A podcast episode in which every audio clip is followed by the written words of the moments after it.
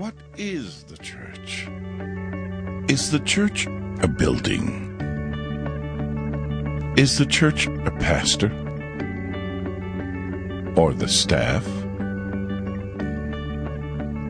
Is the church the music? The tradition? Or the ministries? These are all good things, but they are not the church. Take them away, and the church is still here.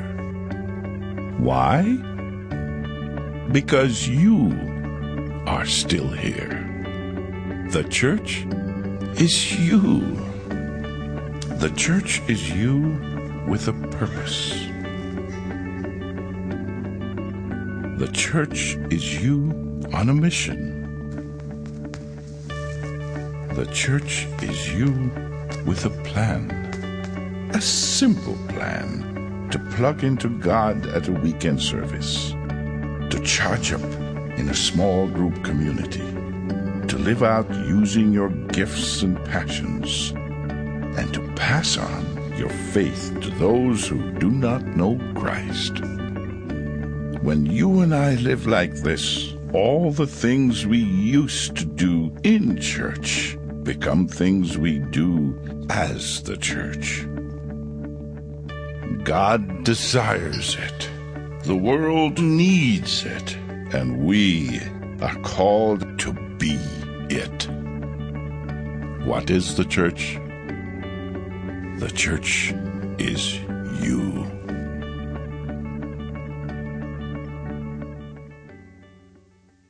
Can I get an amen? We are starting a, a new series, and um, if you've been around our church long enough, you, you know what a series is. We, we take a topic and then we talk about it till we're just sick of it, and then we move on to the next series. And uh, uh, we just ended a series on heaven. Wasn't that fun? Talking about heaven. Isn't that good? All right. Thought I'd get a little more lively response, but that's okay. Uh, there you we're uh, we're starting a new series on the church, and, and and here's what I want to look at. Basically, what we're going to do is today we're going to we're going to look at one scripture and um, a couple scriptures uh, in Ephesians, Ephesians four and two. So if you've got your Bibles, or if you want to, uh, there's a Bible in the chair in front of you. You can take that Bible. We're going to get to that in just a second. So just turn there and just be ready to, to, to, to read that with me. And um, this is going to be kind of the basis for our series. And, and here's, here's what I want us to do. I, every single one of you, if I were to uh, interview you and ask you, what is the church? We would have a lot of different answers to that. And what I, what, the, the reason why I felt so led to do this series for the next four weeks is my desire for, for Living Word, for you as the body of Christ, is to understand what the church really is and how you are a part of that. And basically, how do we do church at Living Word? Because how many you know either you were raised with a, a different type of tradition or maybe you came from a different tradition. It's a little different from the way we do things here at Living Word. Not, not, that, not that we do it right and other churches do it wrong, but but what has God led us to do here at Living Word? And, and some of the things that we practice and we do may be a little bit different from what, what you're used to doing or what, uh, what you were brought up with. And, and what I want us to do is, is just get an understanding as the body at Living Word, what God has called us to do and how God has called us not only to grow as a body of Christ, grow closer together and to grow in discipleship, but also get a heart, a, a, huge heart for our community. Not only for our community, but for the world. How many know that, that God has placed this group of people in this community for a reason and a purpose? If, if you were to look at the, even at the history of Living Word some 30 years ago, just, you know, some of you that have been here a long time, you know, Living Word is, it has been, it has been around the block. It, has been different places. It was at the post office. It was at, at an antique dealer, if you look at some of those different storefront places. And finally, the Lord uh, opened up the uh, open, opened it up for us to have a property here and then we we built a church here and you had a small group of people that began to pray that began to believe that God could do something great here in Ontario and all of Ruth, Ruth was there. She knows. She, she's, she's we call her Mother Ruth. She is the mom of this church, okay? So don't mess with her because she'll hurt you. But um, so it started with a small group of people that just prayed, God, we want you to do something great here in Ontario. And from that, it continued to grow and continue to grow under godly leadership until you're sitting here today in this building. And, and, and, and God has done a great work. And that's something to rejoice about. That's something to be happy about. But, but that's the church. The church isn't a building. The, the church isn't about worship. The, the church isn't about our certain style. The church is you. You are the body of Christ that God desires to use. Now, I, I love the, how many, I mean, I'll tell you what, it was just mind blowing on Thursday, there's probably three to 400 people that pass through our church from this community. I'm watching people from across the, the street and, uh, in, the community that lives across the street in the, in the mobile home park walking across the street into our church. And, and, and as I'm walking, people walking, we, we brought um, hay or straw into the, into the gym, and it was a mess. It was a mess. There was straw all over the place. And I'm just sitting back, and, and, and I, was, I was getting a little ADD, a little stressed out, a little, wow, this is going to be a huge cleanup. But then the Lord reminded me, this is what the church is for. It's not supposed to be clean. It's supposed to get messy because people's lives are messy. And it was just symbolic. I was just sitting there. I had this just Jesus moment. You ever get those Jesus moments? And I just had a Jesus moment, like Jesus saying, Barden, this is what the church is for. This is why we built this building, is so people could come in and find the love of Christ. That's what the church is for. And, and here's my desire. Here's my desire. When we get through these four weeks, God will change your heart. God will give you a different vision. You will begin to see that the church is not about me. It's not about what I want. It's not about my comfort because what begins to happen, and we all do this, and, and I do it too, because I was sitting in that, I was sitting in the narthex in one of the chairs and watching all the hay get dragged through, and you know, and I'm thinking, oh, this is this is kind of messy, and we got to keep the church clean, and you know, I was feeling that when I'm like, wait a minute, this is what it's for. We can clean it up later. And, and we did. We, we cleaned up. We vacuumed for like five straight hours. But you know what? You know what? It was worth it. It was worth it. Because we're reaching families. 40 families came to this place on Thursday. That's something to get excited about. See, what begins to happen, I know for me, is we come into church, right? The, the building. We think the church is, is a building. We come into church and we get comfortable and we come for a while and, and we get used to our friends and where we sit. And I know some of we're, we're all creatures of habit, right? We, we, we sit in the same spot every Sunday and we just, we, we know our friends and we just get used to things. we're just creatures. That's just the way it is. But what begins to happen if we're not careful, we can become numb to our surroundings and to our community and to the people who really need it. And all of a sudden, church ends up being a church for church people and not a place to reach outsiders. And we always have to have in our heart, in our mind, that Jesus always reached out to the outsider. Those that didn't feel part, those that, those that felt like they were on the fringe. And when you begin to look at the church, it's mind blowing to me how Jesus Christ brings in people from all different backgrounds, all, all different ethnic backgrounds. And he brings them to go, together under his mighty hand, under the, the precious uh, sacrifice of Jesus Christ and what he's done for us. And he brings us together, and then he unifies us as one where we sit together and we do community together. We begin to love each other. We begin to invest in each other's lives. And so church stops becoming more about me and how God, how can you use me to further and expand your kingdom? And so that's what we're going to just, we're going to dive into this topic for the next, part. I, I believe that these are going to be some of the most important messages that I've ever shared going on 14 years at Living Word. Because, because I believe with all my heart that if we can get this series of messages, God will propel us as a body of Christ to go to the next level with Him. And, and, and, and let me just say something. When there's a group of people that are on the same page and understand what the vision is for this church and understand what God has called you to do, great things begin to happen. Great things begin to happen because we're all on the same page. We understand what our purpose is. We understand what the vision. We understand what, what Christ is calling us to do. And then all of a sudden, God works through that group of people, the church. And God is glorified, Christ is glorified, and He begins to do great and mighty things. So, what I want to tackle today, what I want to pack for you today is, is basically what is the church? And, and I know for some of you, when I mention church, it conjures up all kind of memories. Maybe you were brought up in a church and the favorite part of church was the end. Right? The church I was brought up in, 58 minutes. Bang, and it was done. And I was watching my five more minutes.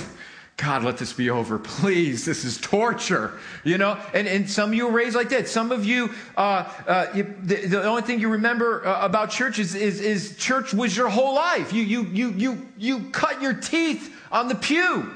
You know, you, that, that's it. Church was your whole life. Some of you, you were not raised in the church and you don't get all the Christianese. You don't get all the insider language. When, when you heard things like, Jesus is the lamb who was slain and by his blood you were healed. You're thinking, man, this is a bloody religion. What is what what did I come to today? This is crazy. I can remember when I first started attending church and, and, and in my relationship with Christ, I was going to church and, and, and, some woman next to us always used to say, only by, by the blood of the lamb, only by the blood of the lamb, only by the blood of the lamb. I'm like, what in the world? Why, why are we killing lambs? What, what is, what's going on here? I, I, didn't, I didn't get it. I wasn't there. I didn't, I didn't understand that it was symbolic of Christ and Him giving His life. I didn't understand it was symbolic of Jesus, our Lamb that was sacrificed. I, I didn't get all that. I, I, was, I wasn't there yet. I, I wasn't churched. I, I didn't get that.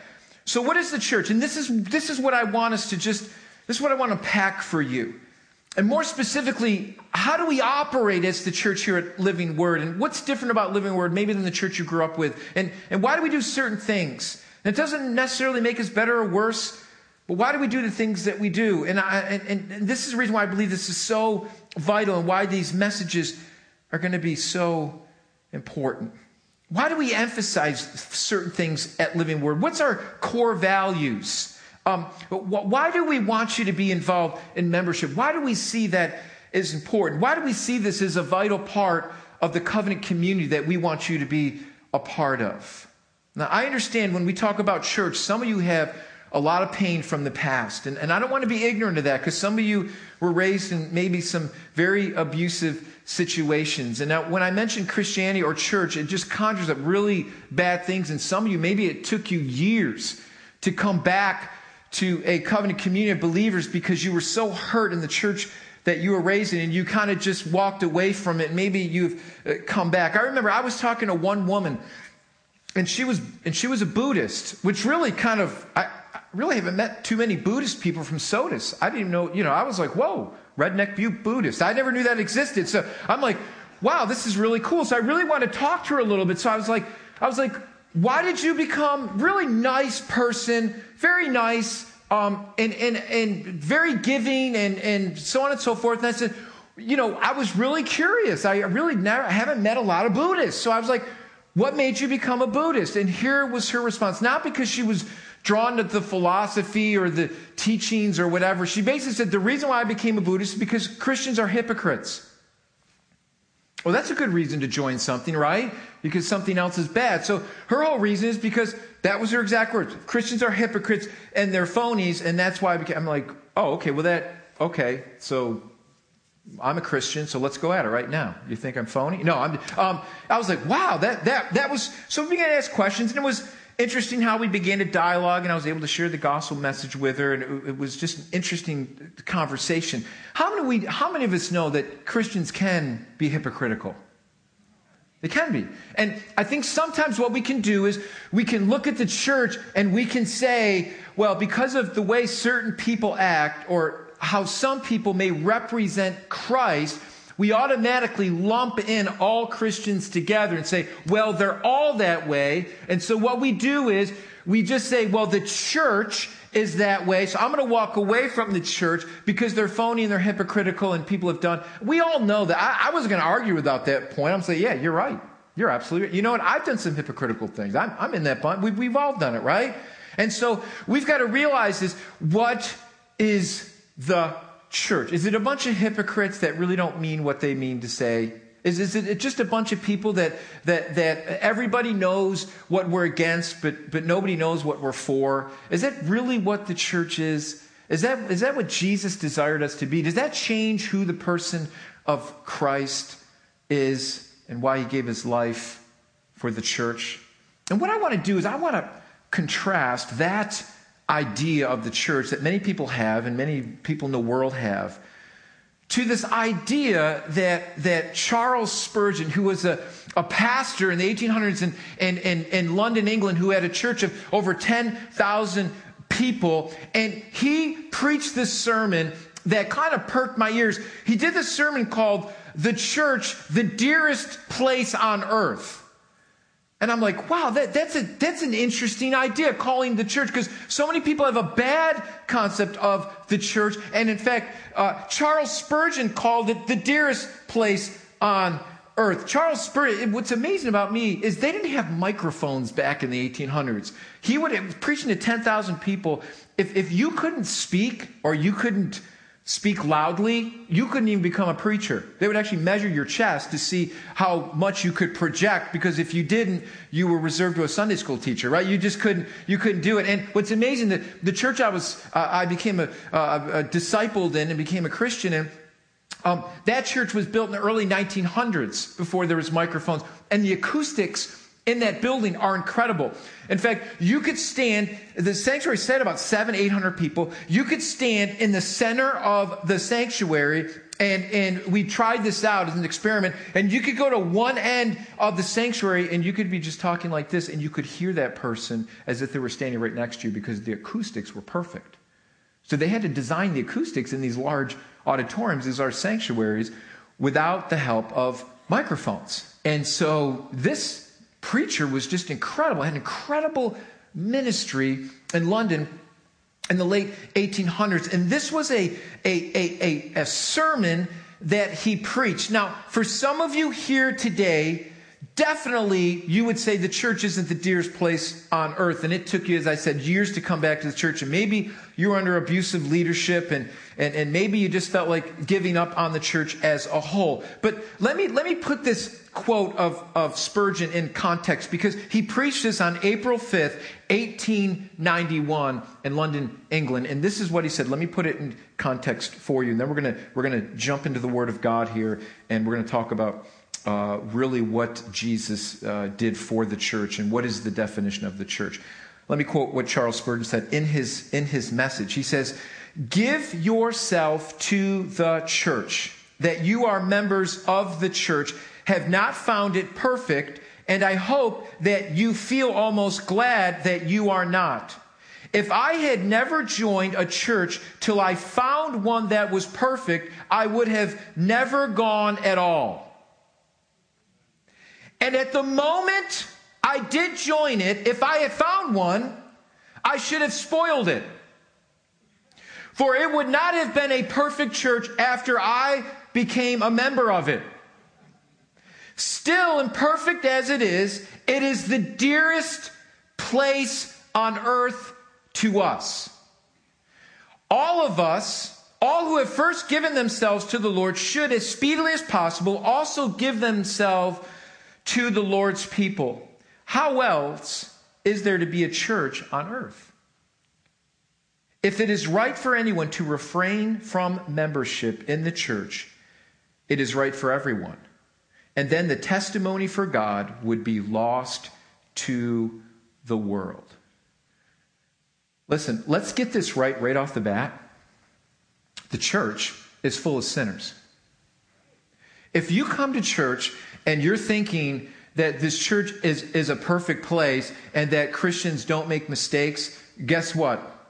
We're going to make mistakes. How many of you know when you're at a place long enough? When you're when you're when you have a relationship with someone long enough, you begin to see the flaws in their life. Can I get an amen?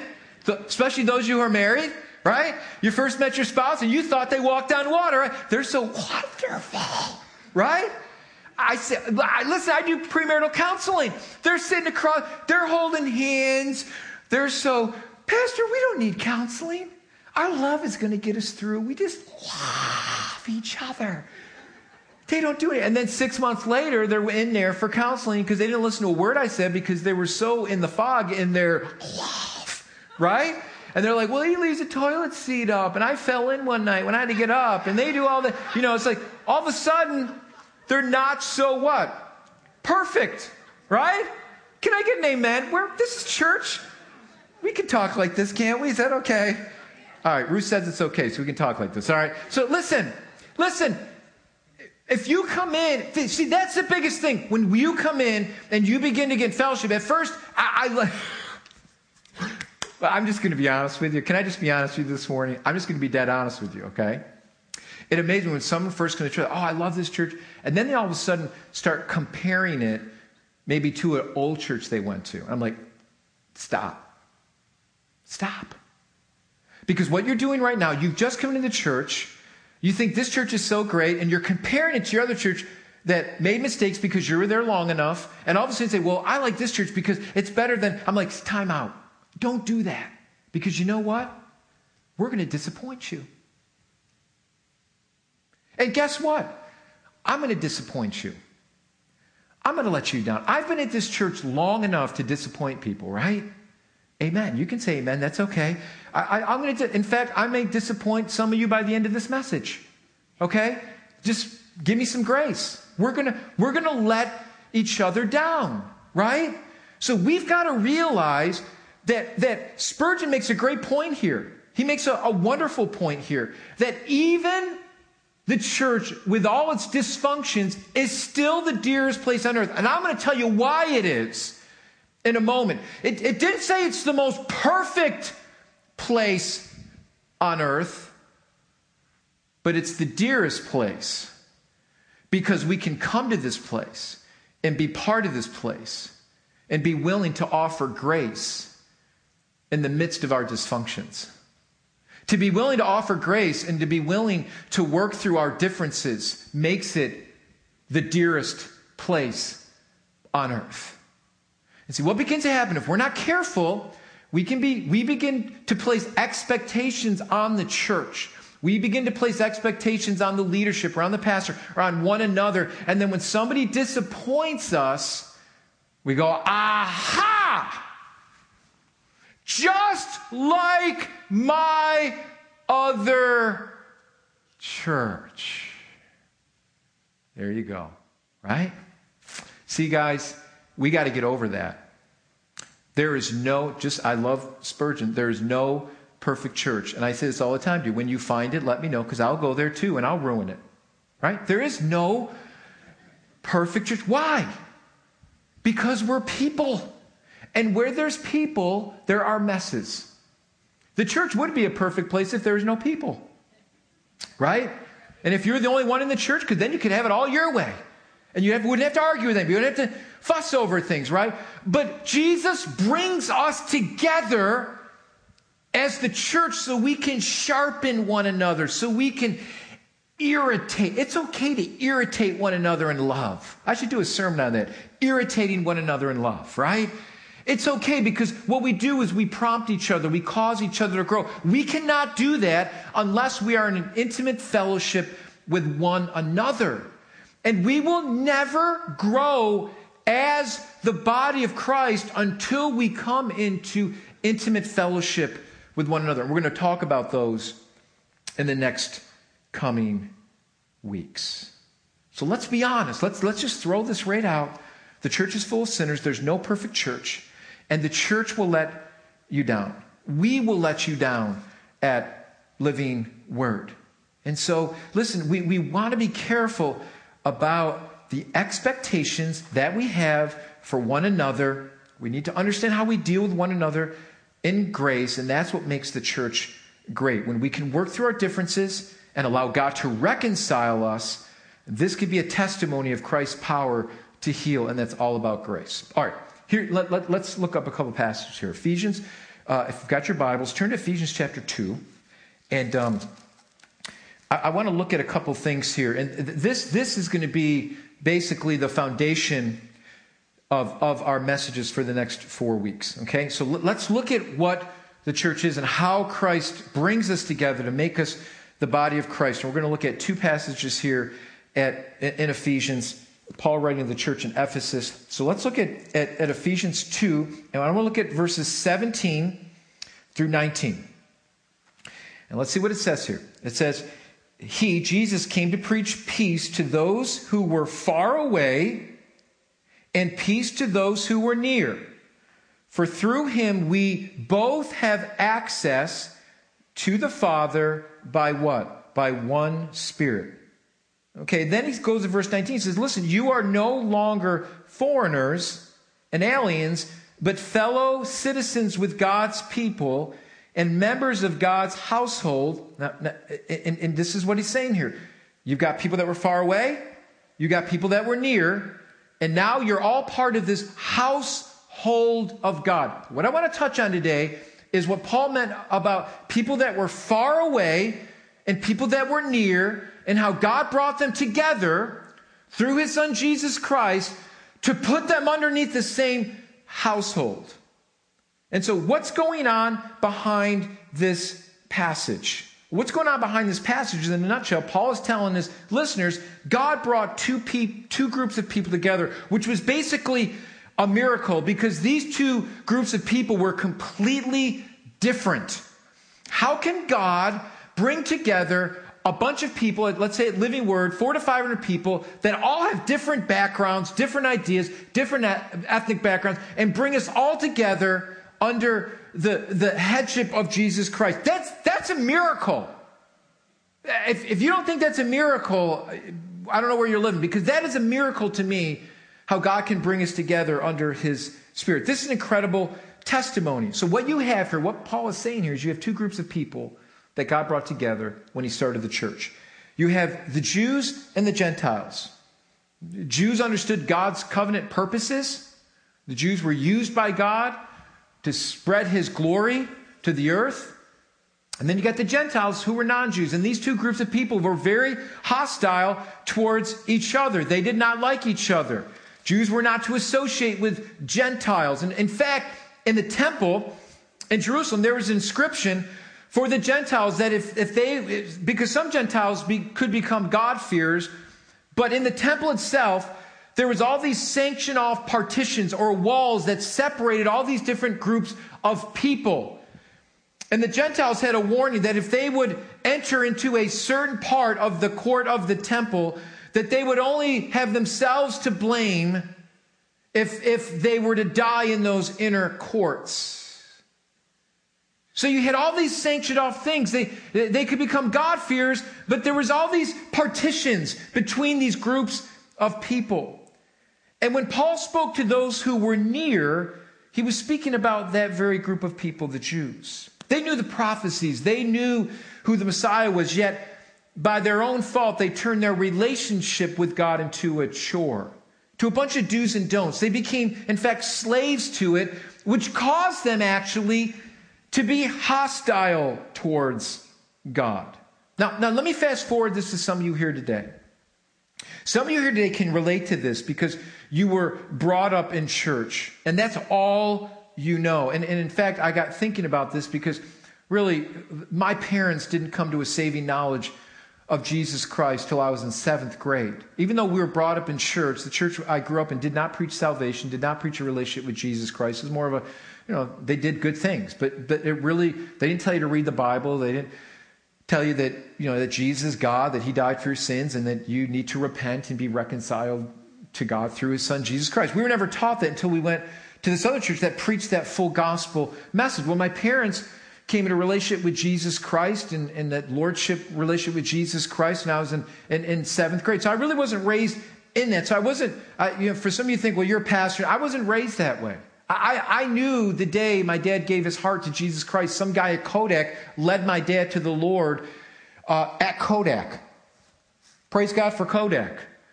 There's a guy in there that, that loved Jesus so much that he wasn't intimidated to tell my dad about Jesus. And in fact, my dad was a deacon at the other church when he came to know Jesus as Lord and Savior. Go figure that, right?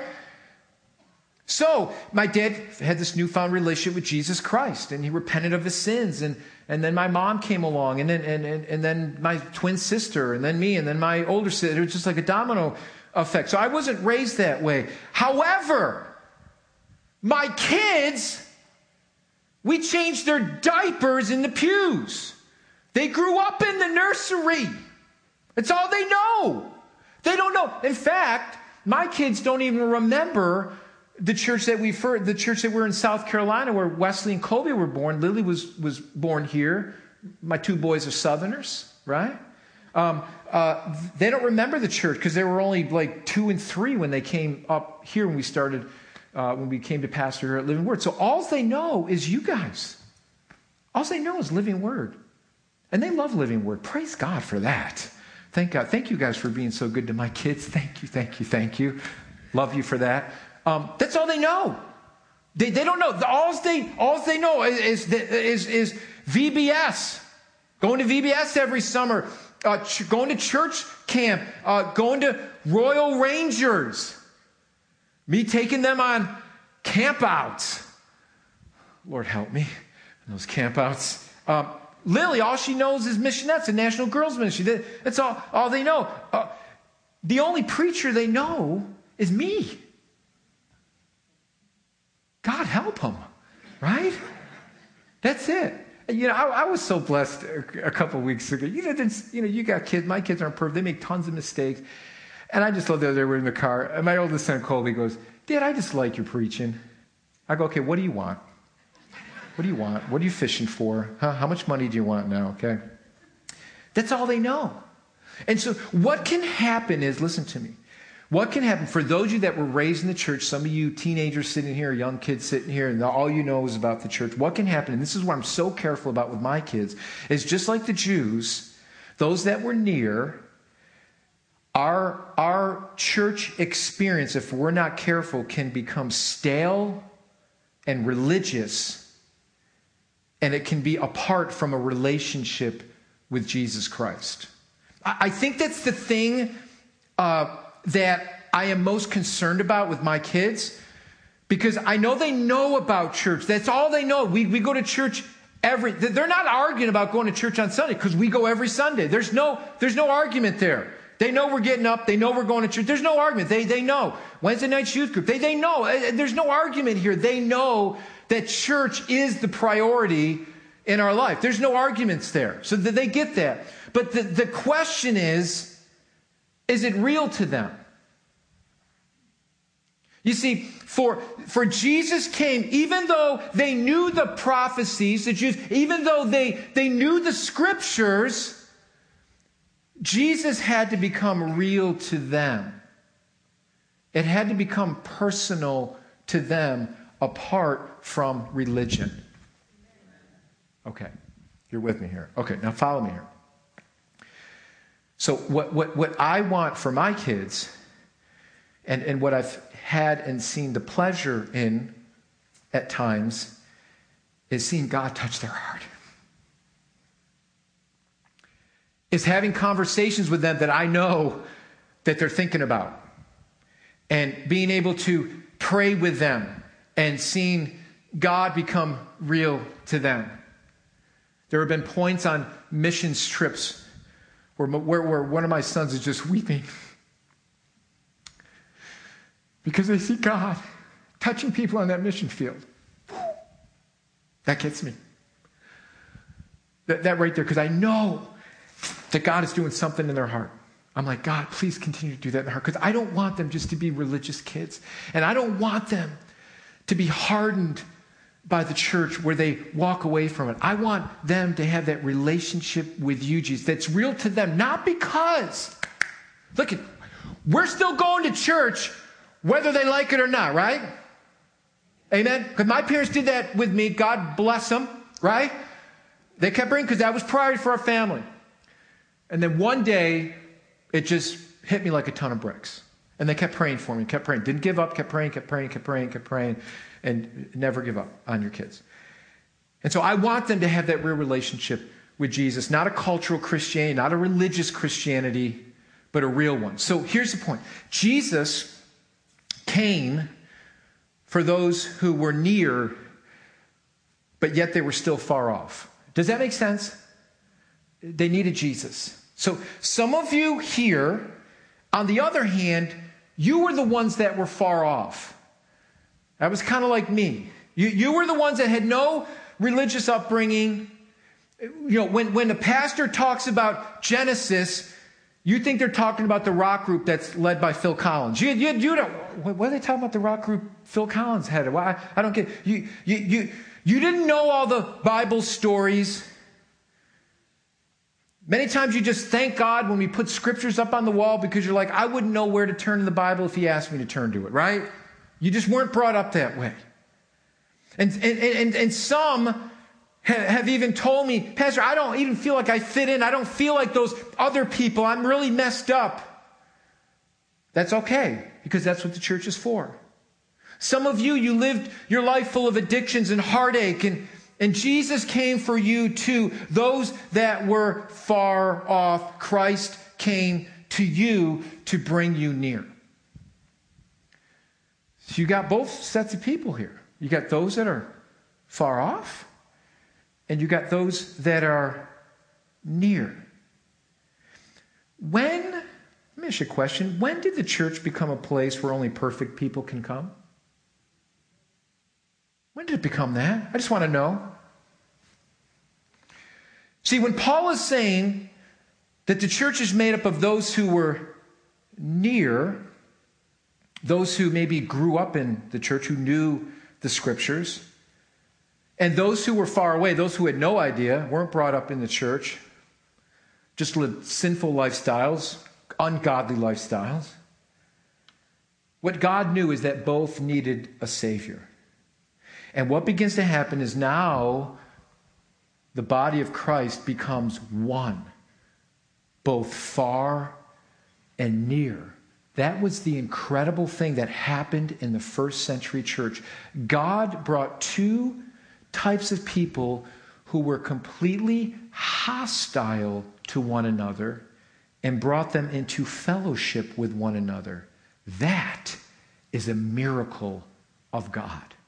Because God is the only one who could do that. And that is a witness and a testimony to the power of Jesus Christ and the saving power that he brings to people. Because at the core of every single person, whether we are near or far away, is that we are all sinners who need a Savior. Whether or not you were brought up in the church or you weren't, we are all in the same boat when it comes to redemption. Okay.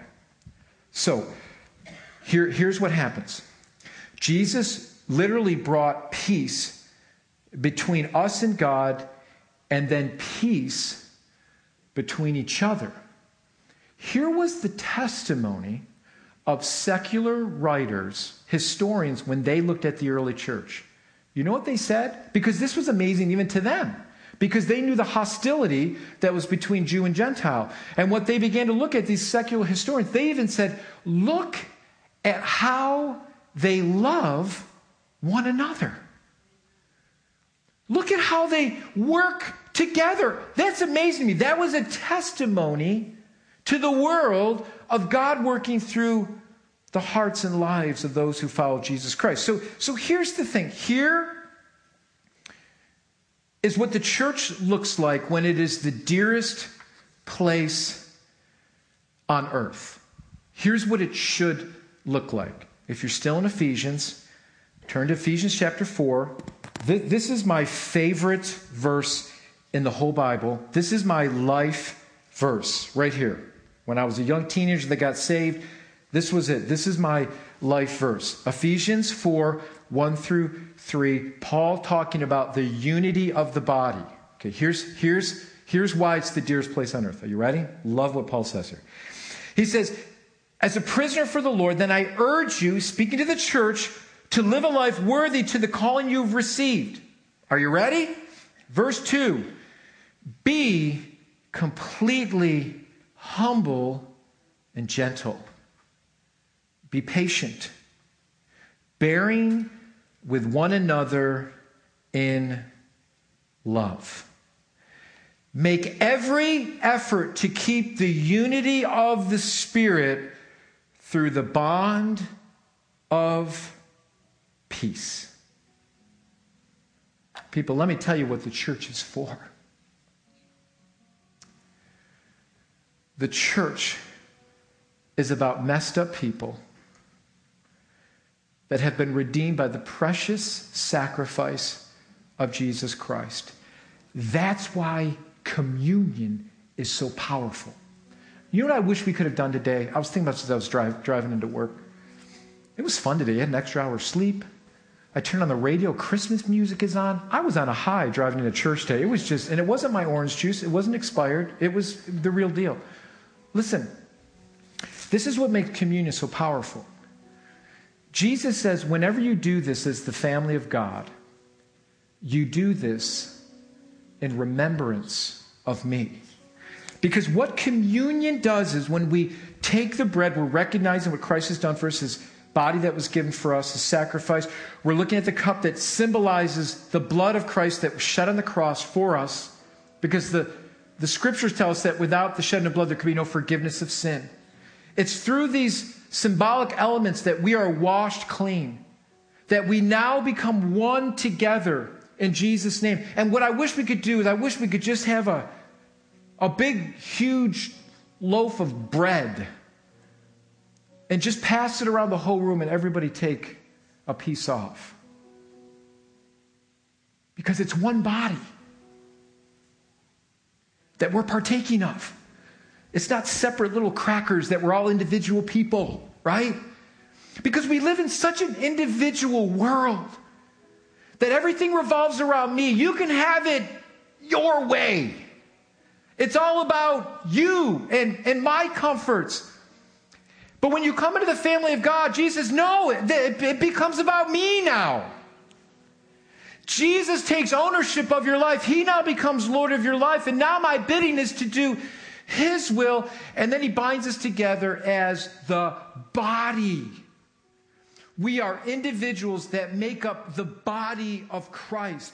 So when we begin to serve each other, we're serving as the whole body of Christ.